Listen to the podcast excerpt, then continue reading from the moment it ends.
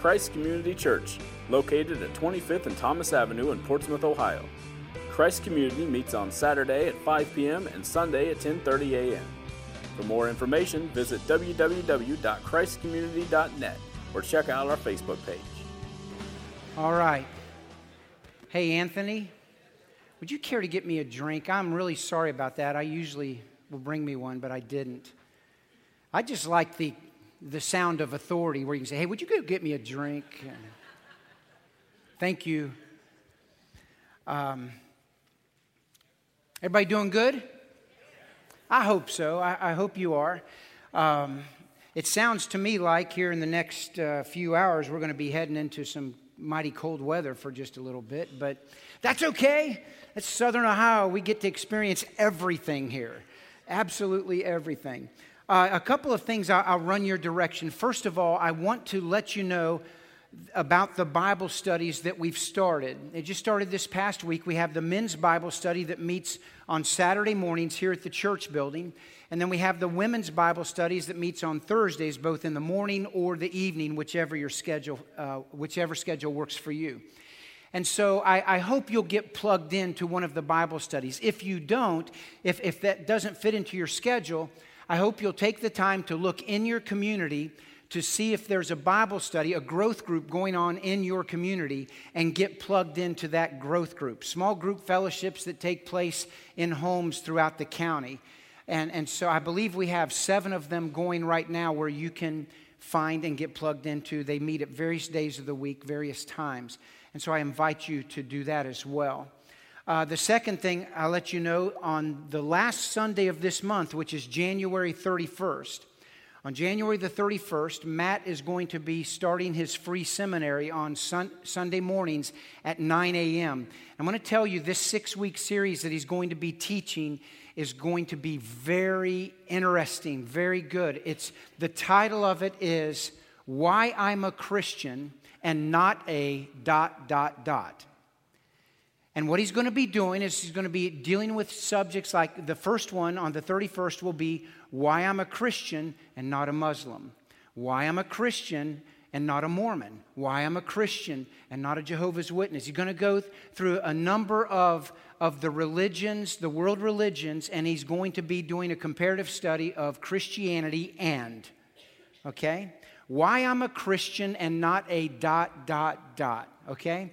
So if you want to get plugged into that, in order for us to be prepared with any materials that he'll be uh, passing out, at the end of the ramp, there's a little table there, right at the bottom of the ramp, and there's a sign that says Free Seminary. Just swing by there and sign up. Uh, get your name on the list and, and uh, the, your contact information. I think you will be really, really glad you attended that. All, all of us free seminaries have just been pretty remarkable, actually, and, and so I, I invite you to get on board with that as well. Uh, you can come in, get a donut, get a cup of coffee, head back to the chapel, spill your coffee, get crumbs everywhere, and still have a good time, okay? That's what we're doing. Um, one other thing I'll do before I get into this. As you know, uh, oh, thank you. Thank you so much, buddy. Good, I need this. As you know,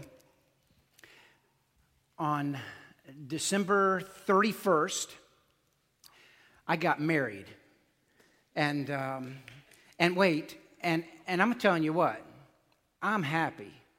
I, I, I am, and, and I'm a blessed, blessed man, and I know it.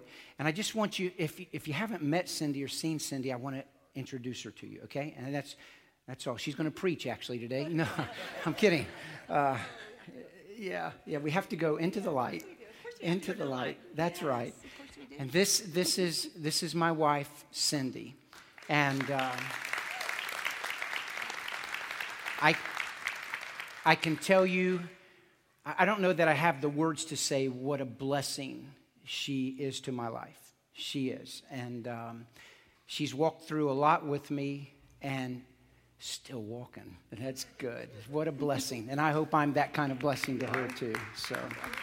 Okay. Love you too. All right.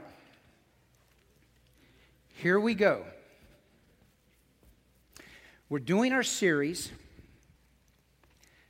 where you were asked to put down questions that you might have for God if you could ask Him anything. Ask Him anything. And we, we had a really good response. And as a matter of fact, we've had such a good response that I believe what we're going to do is in June, we're going to pick up that series again, okay? As a matter of fact, since we're going to pick it up again, I, I, want to invite you, if, if at any time you have a question you would like to submit, I would invite you to submit it, and then we compile all of those. And it's interesting how a lot of you have the same question. That's, uh, and so today we're going to be dealing with is abortion ever okay? Is abortion ever okay? And some of the questions that came in with this topic dealt with were, were questions like Wouldn't it be better for a child to never come into the world than to come into the world and be in an abusive situation? Wouldn't it be better if the abortion would go ahead and take place rather than an unwanted child come on the scene? Those kinds of questions. And so all of that comes under the heading Is abortion ever okay? Is it ever okay? And so we're going to dig into this topic, but before we do, I need to establish something, and, and you need to take your bulletins because what I'm about to establish with you is the most important thing on any subject, anywhere, at any time, okay? And if you don't have this, if you don't have this down, then you're going to really struggle in determining what is okay and what isn't okay, what is right, what is wrong, what is true, what is false. You won't be able to determine it without getting this fixed in your head. So it's really important. And, and again, t- this morning, right now, in this part of the teaching, I'm dealing with followers of Jesus. I want to talk, I'm talking to Christian people. How do we determine what's right and what's wrong? So, the big question that you have in your, in your bulletin there which is your authority, scripture or culture? Because you see, what I'm going to do this morning, in essence, is I'm going, to, I'm going to set before you two views of truth. And you get to decide which view of truth you're going to follow, who you're going to follow, who is going to be your source for what's true and right. I was teaching a Bible study at New Beginnings. I do that every Wednesday morning, and I love that group. Absolutely love teaching them. 8 o'clock to 9 o'clock every Wednesday morning. And, and a question came up as I was reading a scripture about homosexuality. We've dealt with that already uh, recently, so I'm not going there. But the question was asked uh, well, wait a second. Uh, is, if, if someone is, is born that way, then isn't that okay? And they wanted a study on homosexuality. And rather than create a hostile environment, what I did, and I think this is the way we should approach this anyway, is I set before them that next week, because it was too broad of a subject just to hit right there and answer that question. I wanted to give the entire hour to it. I just drew a, a, on the board. I went to one side and I wrote scripture. And I went to the other side and I wrote culture. And I wrote down, looking at scripture, all the things scripture says about that. And then I went to all the cultural arguments about that. And then I simply looked at them and said, Now, you know what? You get to decide. You get to decide what your source of truth is. Is it going to be scripture or is it going to be culture? That's your decision. And I'm going to tell you here's what you're going to land on. If you land on culture, then your truth is going to be constantly shifting. If you land on Scripture, your truth is going to be firm. May not be easy, may not be comfortable, may rub you the wrong way, but it's firm. Never changing because God is the same yesterday, today, and forever, and His Word stands forever, even though culture fights against it. Do you understand what I'm saying? Okay, that's so important that we have that. My mom missed this. See, my mom and my, my dad, they raised me in a Christian home. Things, according to the scripture, were black and white. There's what's true, there's what's false. There's what's godly, there's what's ungodly. There's what's sin, there's what's, uh, there's what's behavior that honors God. It's black and white. When my father passed away, my mom spent most of her day sitting in a chair watching TV. And at that time on TV, and as many of you will remember this, uh, you young ones will go, dude, I don't even know who this guy is, but that's how old we're getting. Uh, but there was a guy on TV named Phil Donahue. And yes, hear the moans. Oh, jeez. Uh, and, and Phil Donahue started, started a show which really took off like wildfire because here's what he did. And he did it, you got to admit, he was extremely gifted at this. Anytime anyone would answer or deal with a situation in a way where things were absolute, this is absolutely true, it doesn't change, he would always challenge it. He would always challenge it, and whenever anyone would try to say, but wait, the Bible says, he would always challenge the Bible. Now, he started doing that. And basically, what you end up with in that kind of thinking is, well, your truth is okay for you, but it may not be the same truth for this person. Now, when it comes to issues of the scripture, that's kind of a dangerous place to be.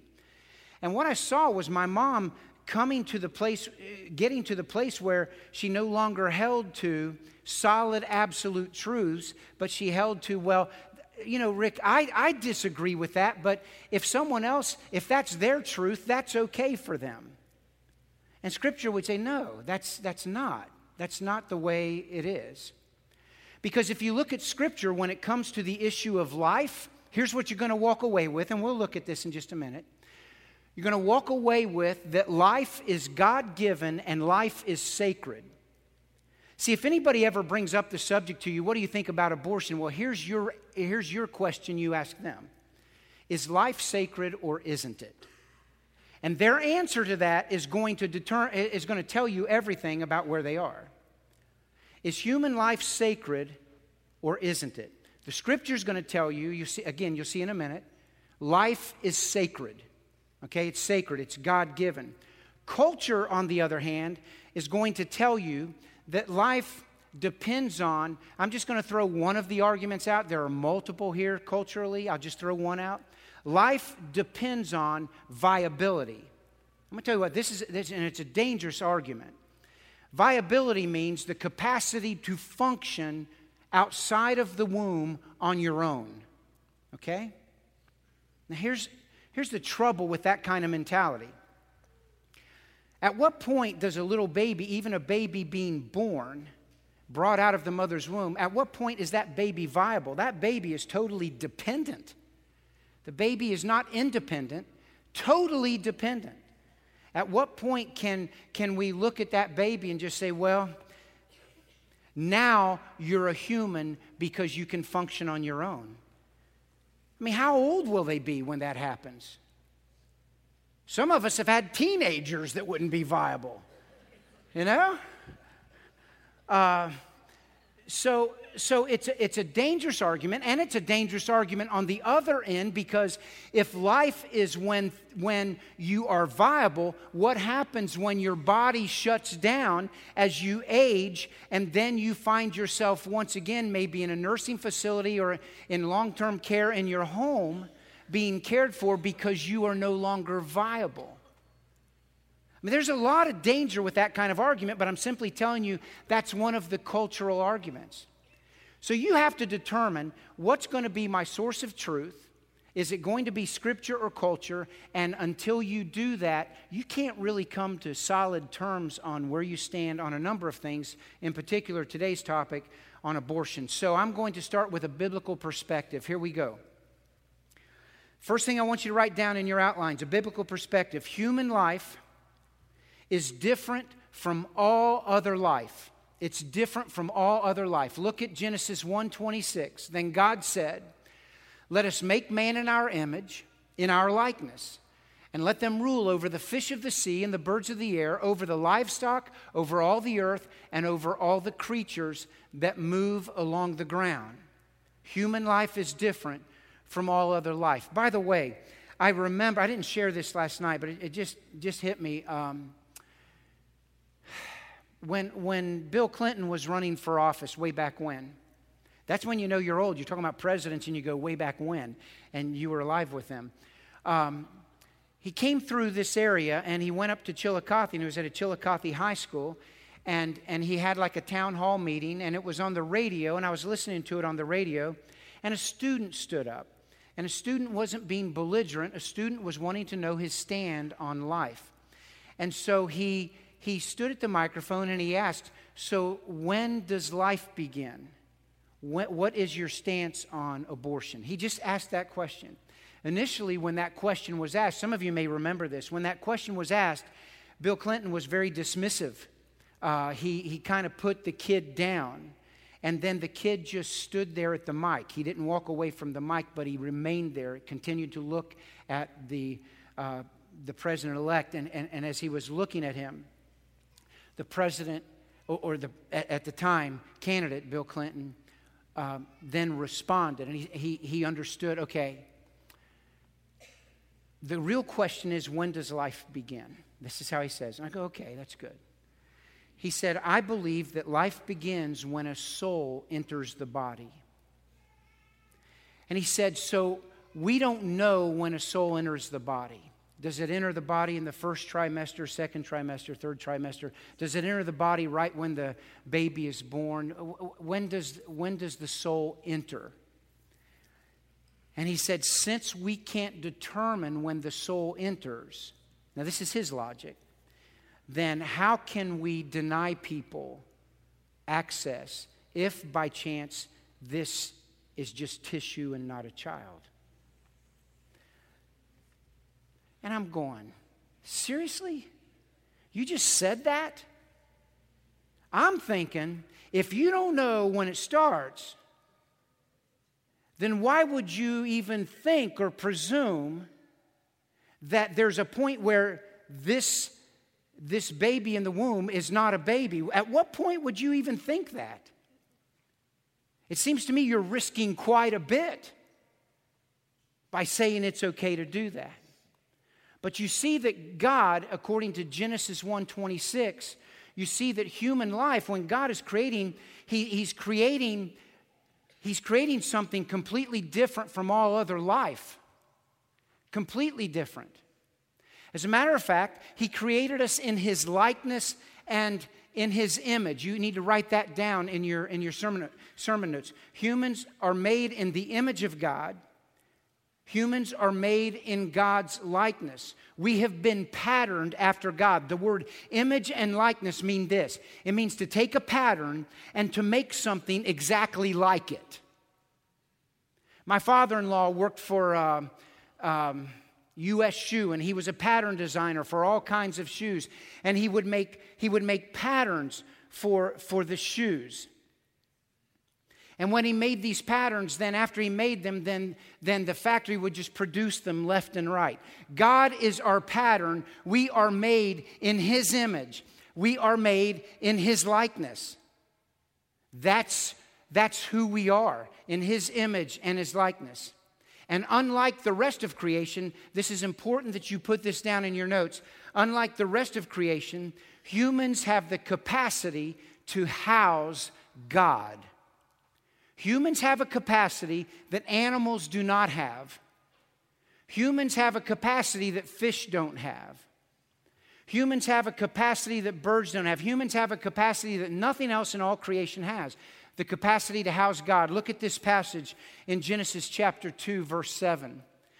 The Lord formed God uh, uh, the Lord God formed the man from the dust of the ground and breathed into his nostrils the breath of life, and man became a living being. Now, I want you to catch this.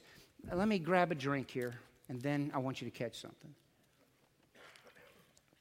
This is a great picture. This picture of God forming man. I'm not being blasphemous when I say this, and I hope you grab this. God did not create man, God made man. Now, this is important. And in him making man, he expresses the greatest love imaginable. I want you to catch this. He looks into the darkness when it's time to create and he says, Let there be light. Boom, there was light. Just spoke it right into existence. Let there be stars. Boom, there's stars. Let there be planets. Boom, there's planets.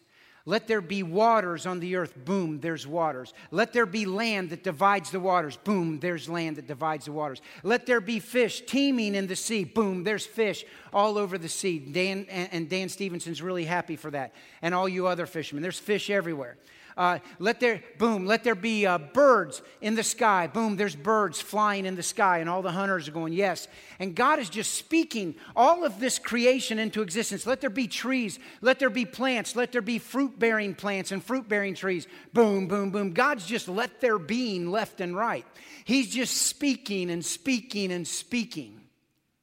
But when it comes to man, he does something completely different. He doesn't create, which means to bring something into existence that didn't exist before. But he makes, which means to take something that already exists and make it into something else. And I want you to picture this. Now, this is Rick Clark's sanctified imagination because it's not in the scripture, but this is how I see this loving God doing this. This is why I'm going, this is why he made us instead of creating us. He could have just said, man be, boom, there'd have been some dude walking around. Woman be, well, there'd be a woman walking around. He could have done that, but he didn't. The scripture says that he formed man out of the dust of the earth. Think about this. Picture God getting down on his knees and making a little mud and taking dirt and forming it and fashioning it. Taking the time, he could have spoke it into existence, but he took the time to form this fashion of a man. And there, laying on the ground, is this lump of dirt. And then he takes the time to do what we know as artificial resuscitation, and he breathes into this man, into this dirt he breathes his breath into the nostrils of this dirt. And this dirt got up and started walking around. Now, listen. We have a God who is intimately associated with us because he took time with us. And I'm telling you, in the same way that I, I see him taking time in forming Adam, in the same way that I see him taking the time to form Eve from the rib of Adam, in that same way, he spends nine months forming a baby in the womb of the mother. He's doing the same thing. He's doing what he did at creation. He, he is making another in his likeness and image patterned after him. That's how cool God is. I mean, I don't know about you. When I think of stuff like that, it just, it blows me away. I mean, I, all, all I can do is just go, God, I, I am nobody. And yet you took the time to fashion me. You took the time to make me. You took the time on me while I was in my mother's womb. Okay.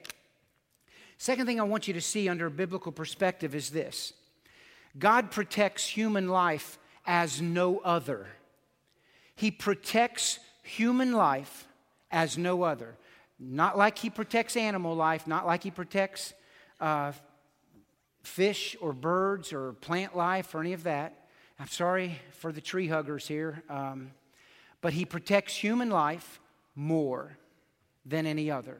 Okay? And look at this. Uh, let's, let's go to Genesis 9, verses 5 and 6.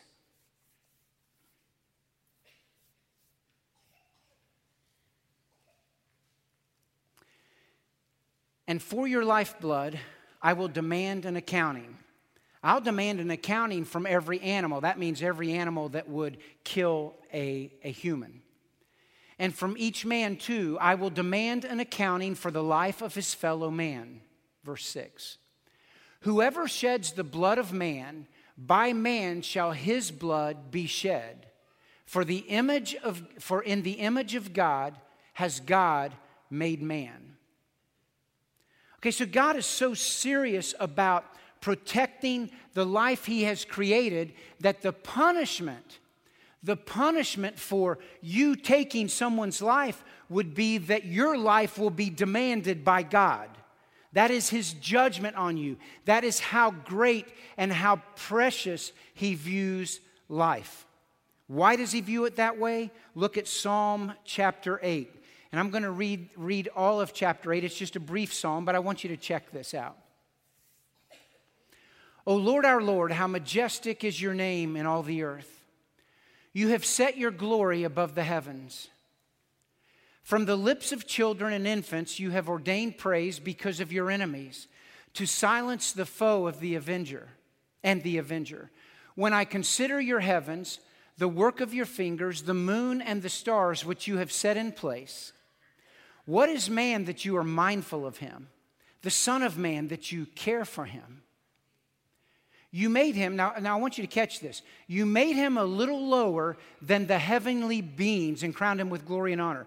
This word heavenly beings here in the Hebrew, literally, it reads, You have made him a little lower than God, which would read, You have, in speaking to God, you have made man a little lower than yourself.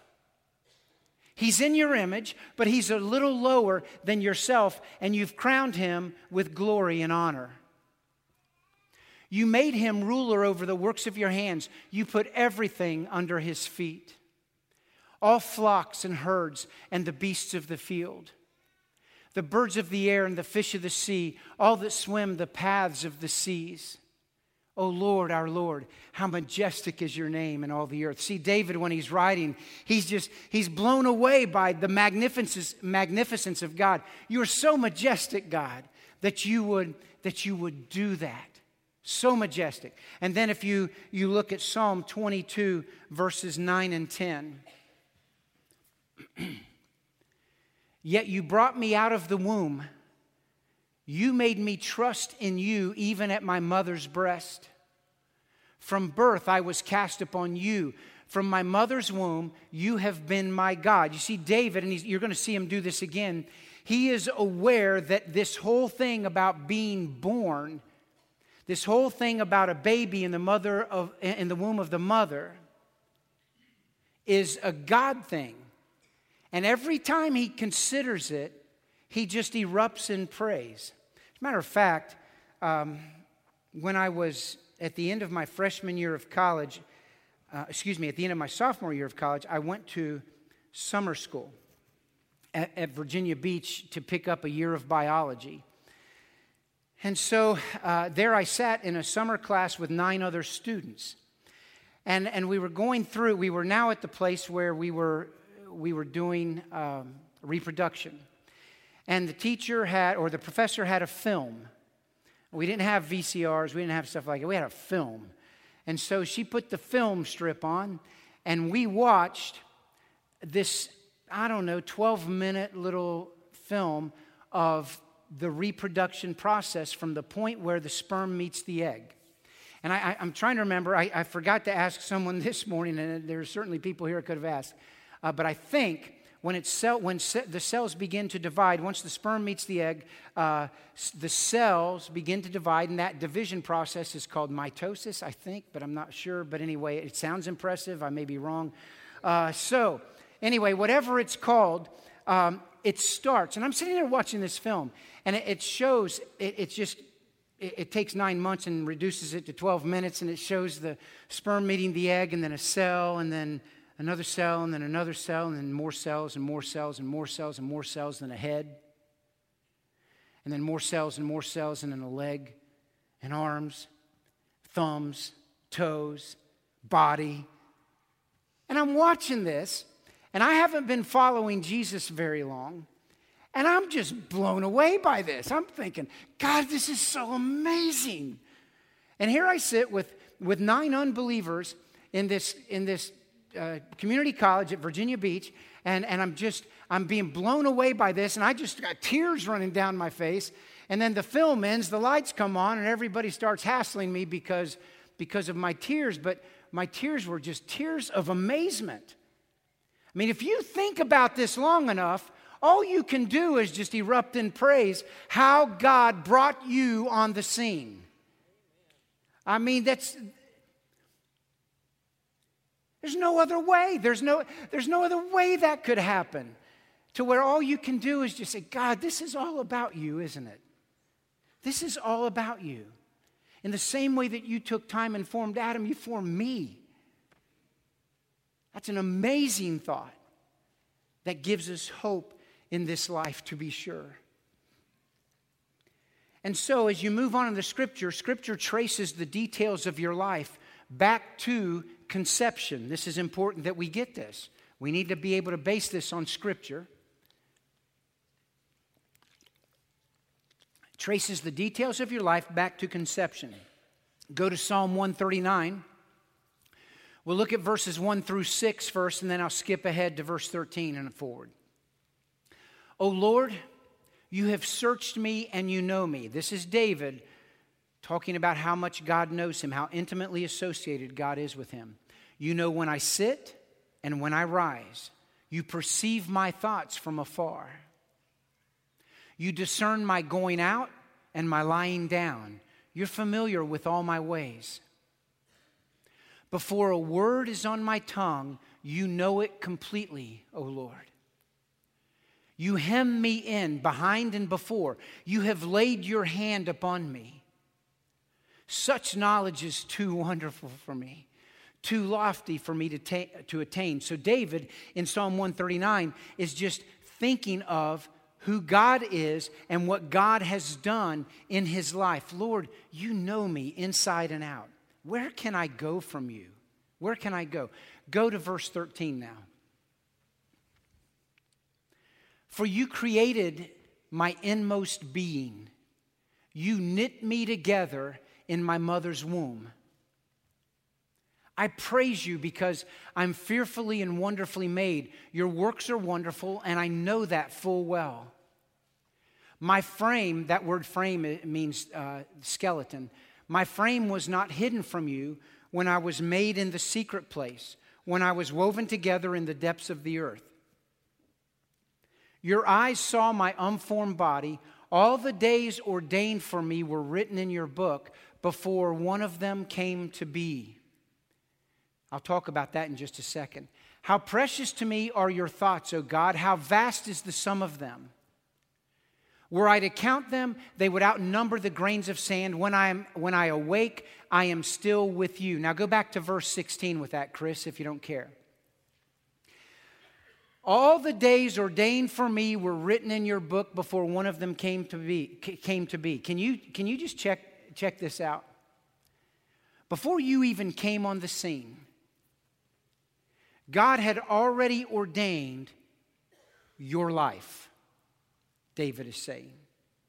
He knows how long you're going to live. He knows when you're in the womb, He knows when you're born, and He knows when you die. All your days are already ordained before even one of them came to be. Jesus would hit on that just a little bit in, uh, in Matthew when he's talking about worrying, and he would say, he would ask this question what can any of you do by worrying to add a single day to your life? Today has enough trouble of its own. Quit worrying about tomorrow. That's hard for us, I know. But Jesus is simply reemphasizing what David is saying over in the Old Testament. All your days are ordained. He knows when you're born, He knows when you're going to die which makes me ask me, so why am I doing CrossFit? Uh, but, um, but I'm doing it. Um, yeah. Uh, you can certainly adopt a wrong mentality here if you take that very far, you know? Uh, because we, I, we have a responsibility, I certainly believe, to take care of what God has entrusted to us, our bodies. We have that. And so we do that. But when the time comes for you to draw your last breath on this earth, God knew it. And He knew it before your first day. Your death never catches God by surprise. Might catch everybody else by surprise, but it doesn't catch God off guard. Okay? And then if you go to Jeremiah chapter 1, look at verses 4 through 10. I want you to look at how Jeremiah views this. For you, God, whoops, the word of the Lord came to me saying, Before I formed you in the womb, I knew you. Before you were born, I set you apart. I appointed you as a prophet to the nations. Ah, sovereign Lord, I said, I don't know how to speak. I'm only a child. But the Lord said to me, Do not say I'm only a child. You must go to everyone I send you to and say whatever I command you. Don't be afraid of them, for I am with you and will rescue you, declares the Lord.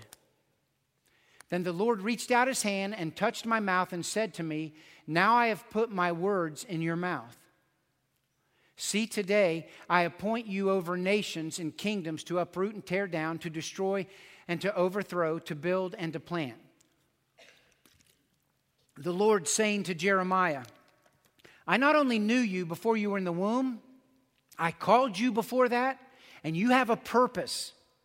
You are intentionally created. You are not accidentally created. I want you to follow me here because when you think about this, here's what you have God doing. And it kind of makes me chuckle because whenever a baby comes on the scene, generally the mom and the dad are really proud. Look at what we did. This is cool. Now, when they're teenagers, you go, why in the world did we do that? But, but look at what we did. And there's, there's all this pride. But what God does is God looks at that and says, look what I did.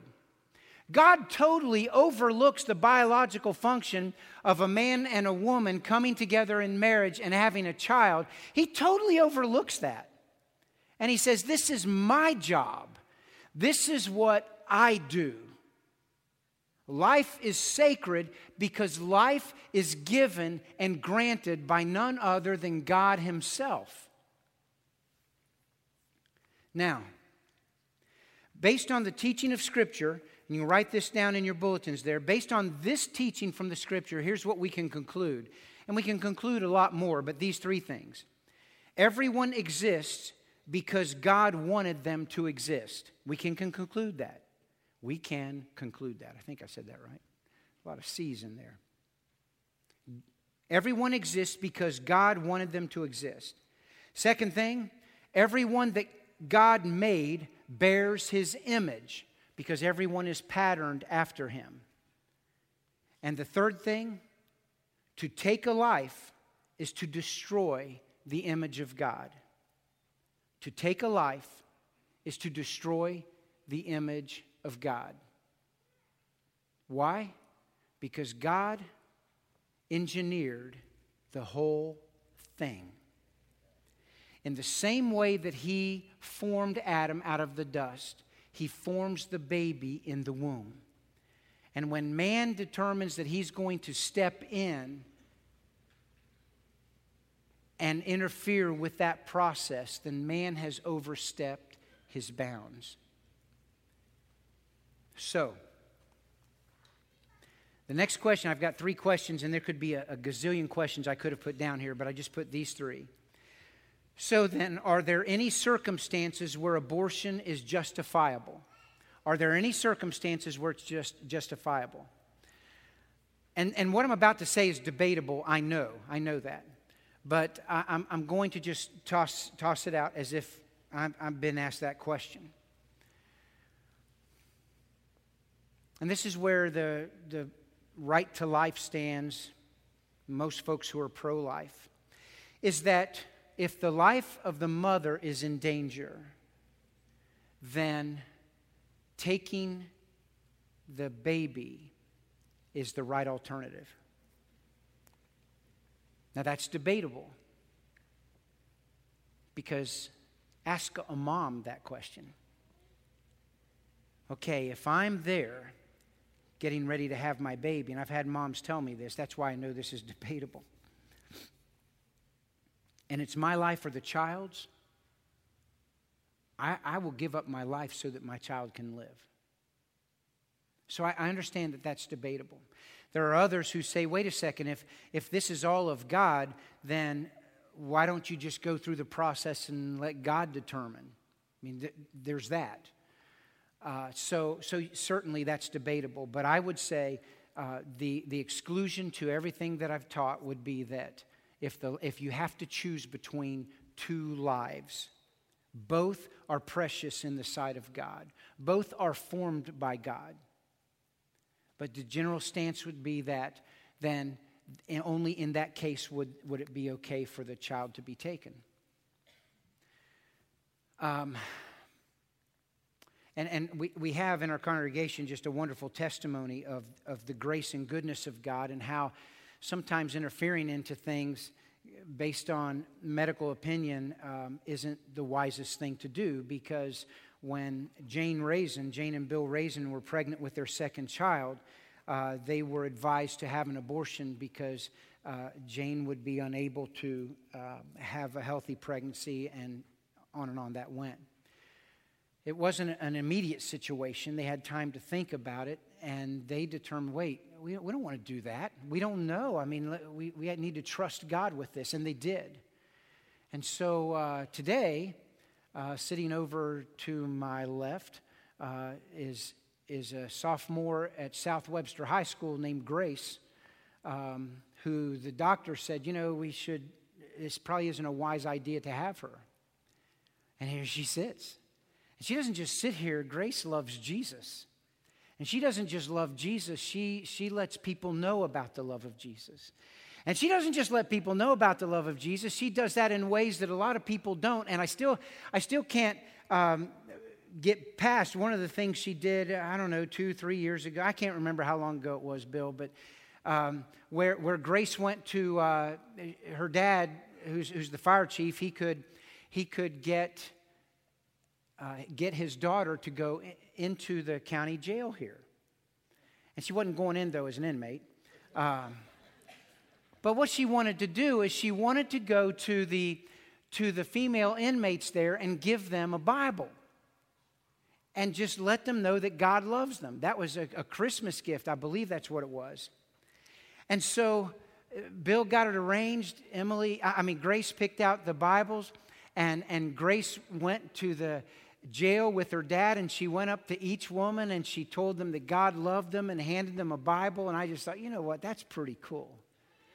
I, I mean, I think about this at times while we can oftentimes be pretty judgmental about people who are incarcerated, and I get that. I'm, I'm not trying to excuse people's uh, crime and, and, and stuff, I'm not trying to do that. But we can get so wrapped up in that side of it that sometimes we lose focus that they need Jesus too. And so here's, a, here's just a young girl who says, That's what I want to do. I want to tell people about Jesus. And that's what she did. And what a wonderful thing. Um, had they, uh, had Bill and Jane listened at that time to the advice given to them, that would have never happened. God has a purpose for grace. And at that point in time, the purpose was to make sure that those people at that time that were incarcerated heard about the love of Jesus. That's pretty cool. But God didn't just have a plan for grace, He has a plan for you. You're not here by accident. He, didn't, he did not make you so that you could live a life where you wake up, go work all day, come home, veg in front of the TV, go to sleep, and then do it all over again. There's more to our lives than just the, that routine. You better go to work because, guys, you better be providing for your family. You better do that. But you're created for more than that. You're created in every way that your life would bring honor to the King, honor to the one who created you. Now, I'm going to say this Are there any circumstances where abortion is justifiable? Let me say this. I'm going to be totally inconsistent here. You can argue, you can throw stones. That's okay. I know I'm being inconsistent. But if today I was told that we would have laws, would I support someone and guarantee that we would have laws in a Supreme Court and all of that who would say that abortion is okay if the life of the mother is in danger and in issues of rape and incest, but in, in every other area it is not okay, then I would say, okay. Why would I do that? And I know I'm being inconsistent. The reason I would do that is because 97% of abortions, more than 97% of abortions today, are done for convenience. They're not done for any other reason. And so I would give on that, but in giving on it, I know I'm being inconsistent.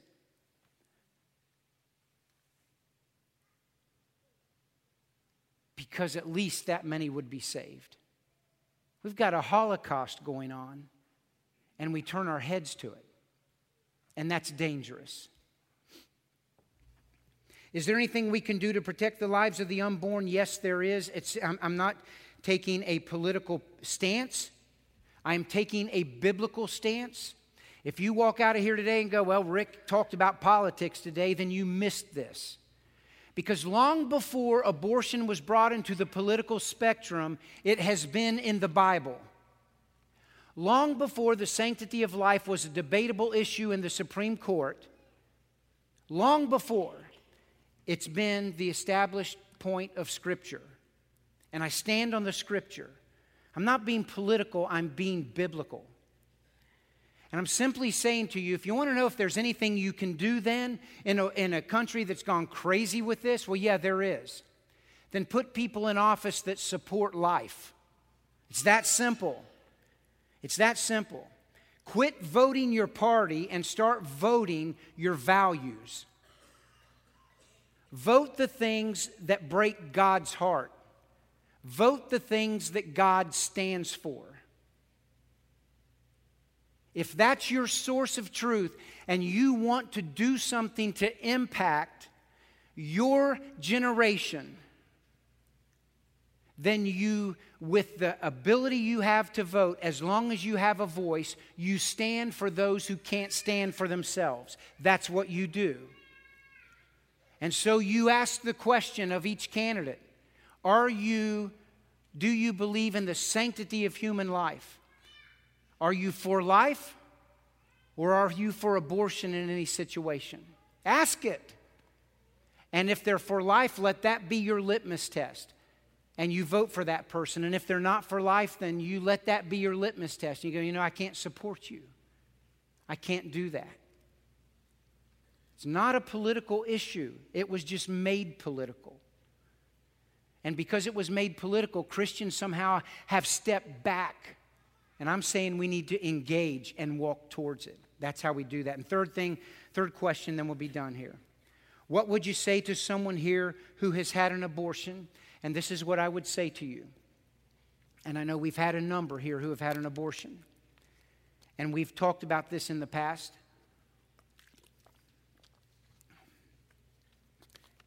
Here's my response there is grace and mercy in Jesus Christ.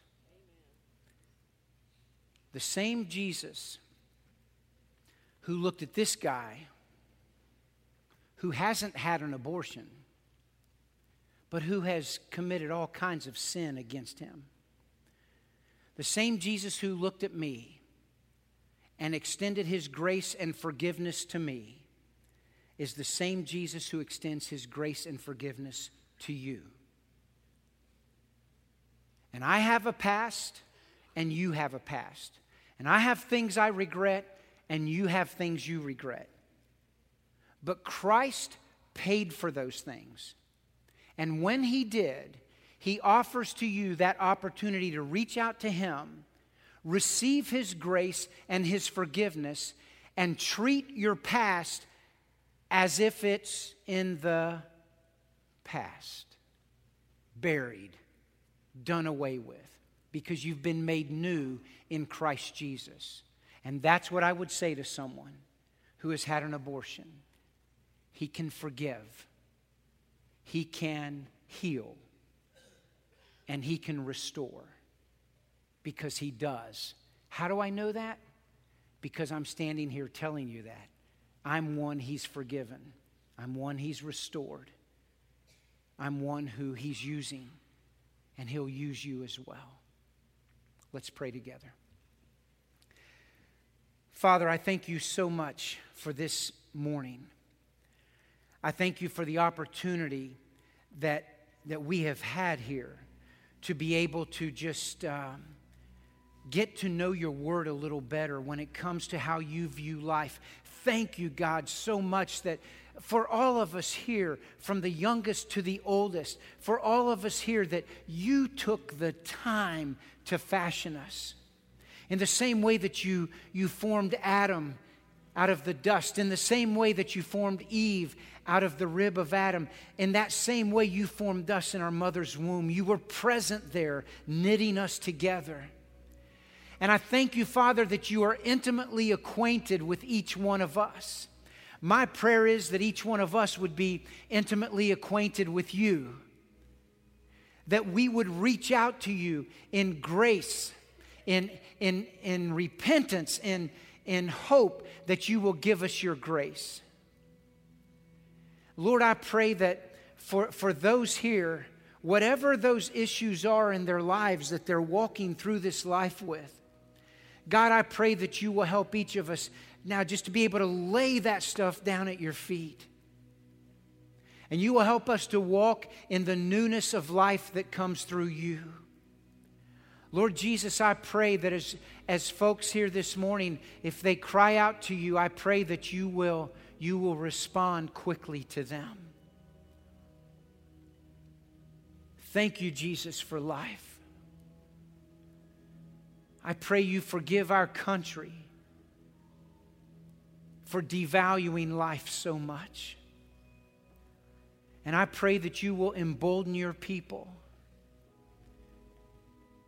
to stand for the things that you stand for, to have broken hearts for the things that break your heart, and to be willing to do what's necessary to proclaim your love, grace, and life. It's in your mighty name I pray. Amen. Amen. Christ community, before you go, I've got to say two other things real quickly to you. Number one's this today. Today is the uh, Sanctity of Life Sunday all across the country, actually. Um, but today, what we're going to do with the money that you put in the bucket for the dollar le- of the, for those less fortunate, we're going to give that to the Scioto County Right to Life, a group that was started out of this church here by Lila Donnelly, who is now in the presence of Jesus, and, and continues on today, going around and educating every opportunity they get about issues pertaining to life and standing for the sanctity of life. So anything that you put in the dollar for the homeless bucket or dollar for those, uh, for those less fortunate, that's what we're going to do with it. And so I, I hope you will, um, I hope you'll be generous with that. And second thing is this next week when you come, new year, you know, it's a new year. Next week when you come, seek somebody out that you know is not plugged into a church somewhere and invite them to join you. Invite them to join you. And we'll deal with the last question next year. I mean, last question next week as we deal with, finish up this series on Ask God Anything. Okay? God bless you guys. Have a great week. We'll see you next weekend. Christ Community Church, located at 25th and Thomas Avenue in Portsmouth, Ohio. Christ Community meets on Saturday at 5 p.m. and Sunday at 10:30 a.m. For more information, visit www.christcommunity.net or check out our Facebook page.